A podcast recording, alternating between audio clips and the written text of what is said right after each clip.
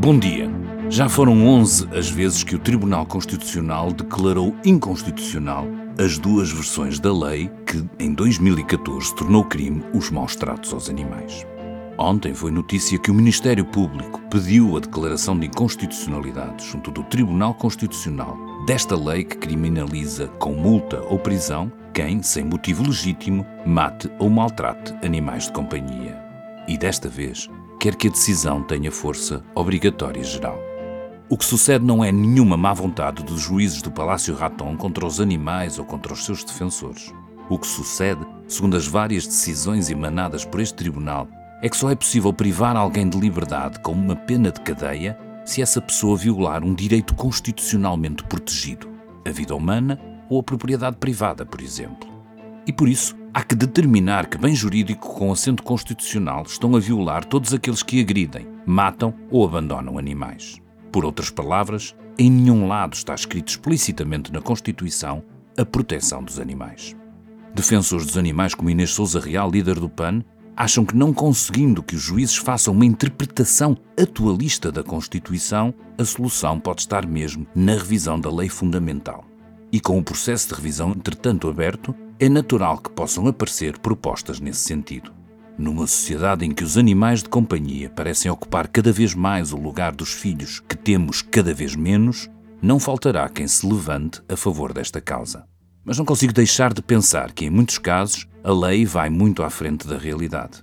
Há uns anos legislou-se que não poderia haver mais abate de animais nos canis municipais. O resultado foram canis superlotados e matilhas de animais à solta, porque se a lei era boa, a realidade, infelizmente, não a acompanhava. Será que o mesmo não poderá acontecer com uma lei de maus tratos reforçada? A Ana Isabel Ribeiro, que semanalmente faz o podcast PET, sobre os animais que nos fazem companhia, esteve à conversa com Ana Henriques, a jornalista de sociedade que mais tem escrito sobre esta lei, para nos guiarem entre as subtilezas jurídicas desta polémica que não nos deixa de interpelar de forma indireta sobre a sociedade que somos e os valores que achamos mais importantes. O meu nome é David Pontes, o humano que vive com o Spike, a Nara e o Spot, e que aqui vos vai deixar mais um episódio do P24 com o apuro técnico da Aline Flor, a dona do Obi-Wan. Ana, a lei dos maus tratos aos animais já foi declarada inconstitucional várias vezes.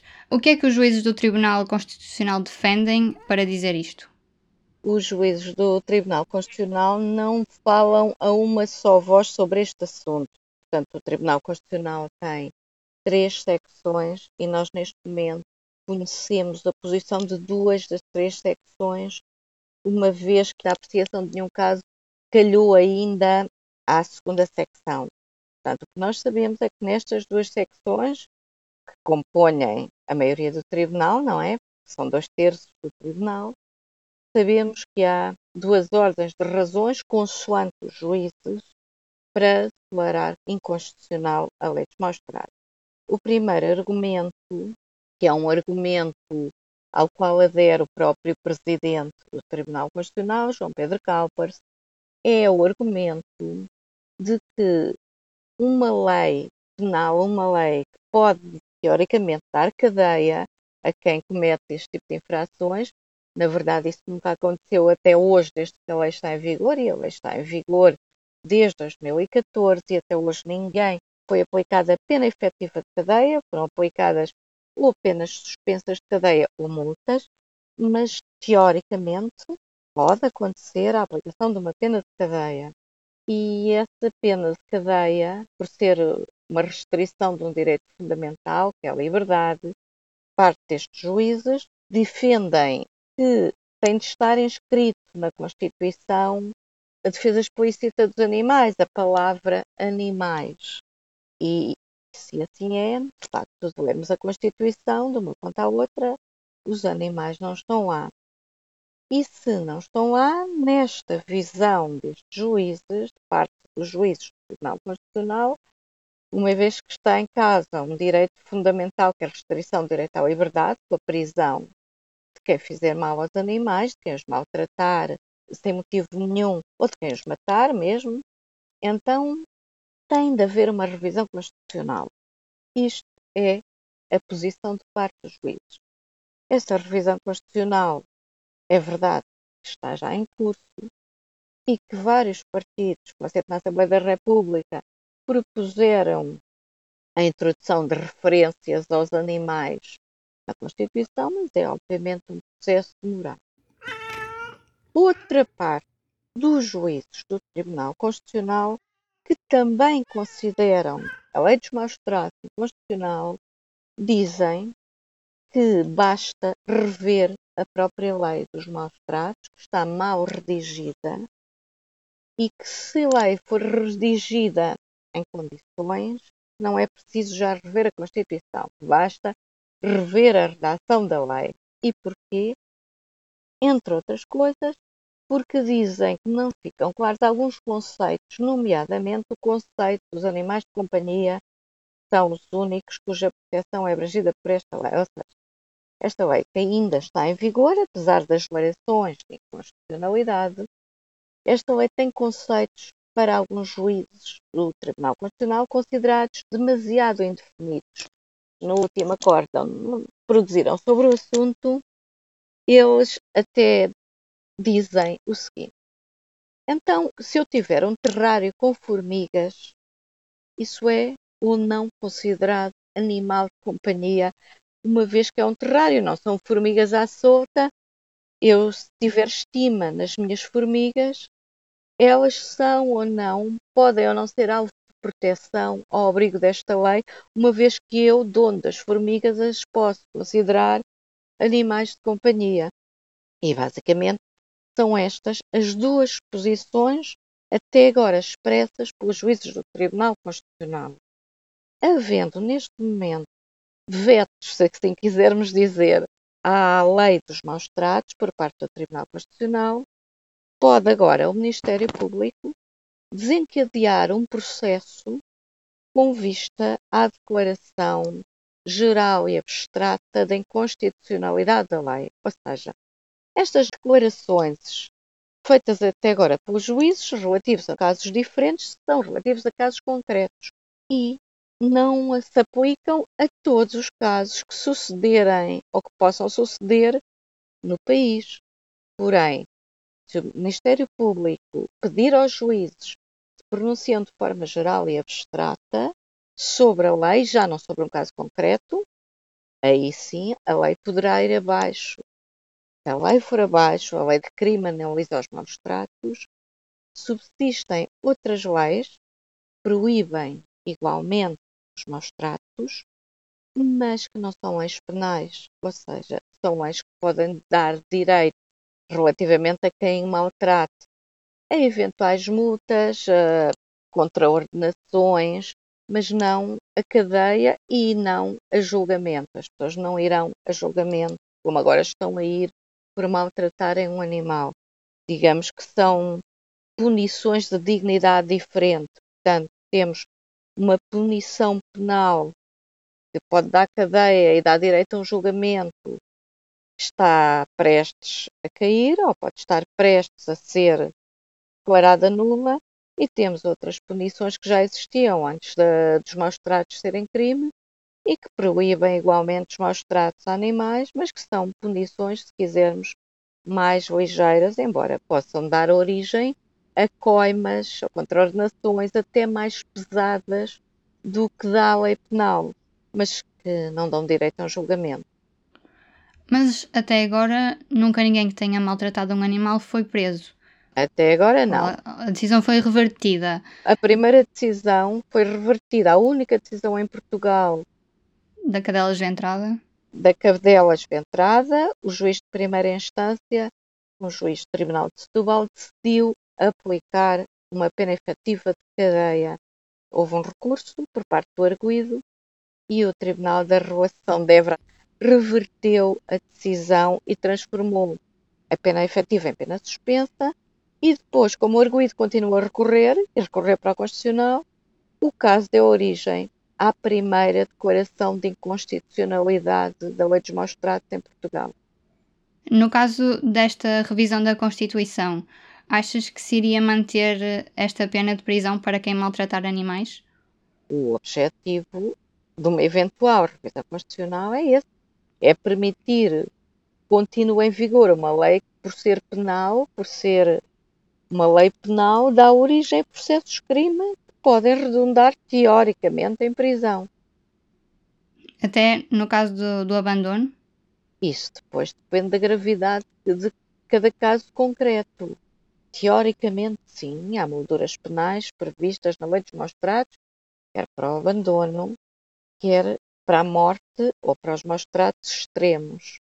Agora, depois depende da avaliação concreta que cada juiz faz do caso que lhe chega às mãos e de que forma é que o animal foi maltratado, se foi maltratado por omissão, por não receber cuidados veterinários, por exemplo, que é muito comum, por estar amarrado a uma corrente pequenina e a corrente até poder ter-se infiltrado na pele e causado ferida e a ferida ter infectado, ou se são coisas ainda mais graves, caso da cadela esventrada é um dos mais graves, ou por exemplo, num dos casos que deu origem a uma declaração de inconstitucionalidade, temos o caso de um dono que agredia o seu próprio cão à marretada e a casota do cão tinha marcas de sangue dessas agressões. Foram vizinhos que fizeram queixa do indivíduo às autoridades.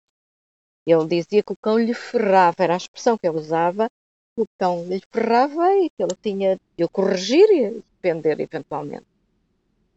E como é que acabou esse caso?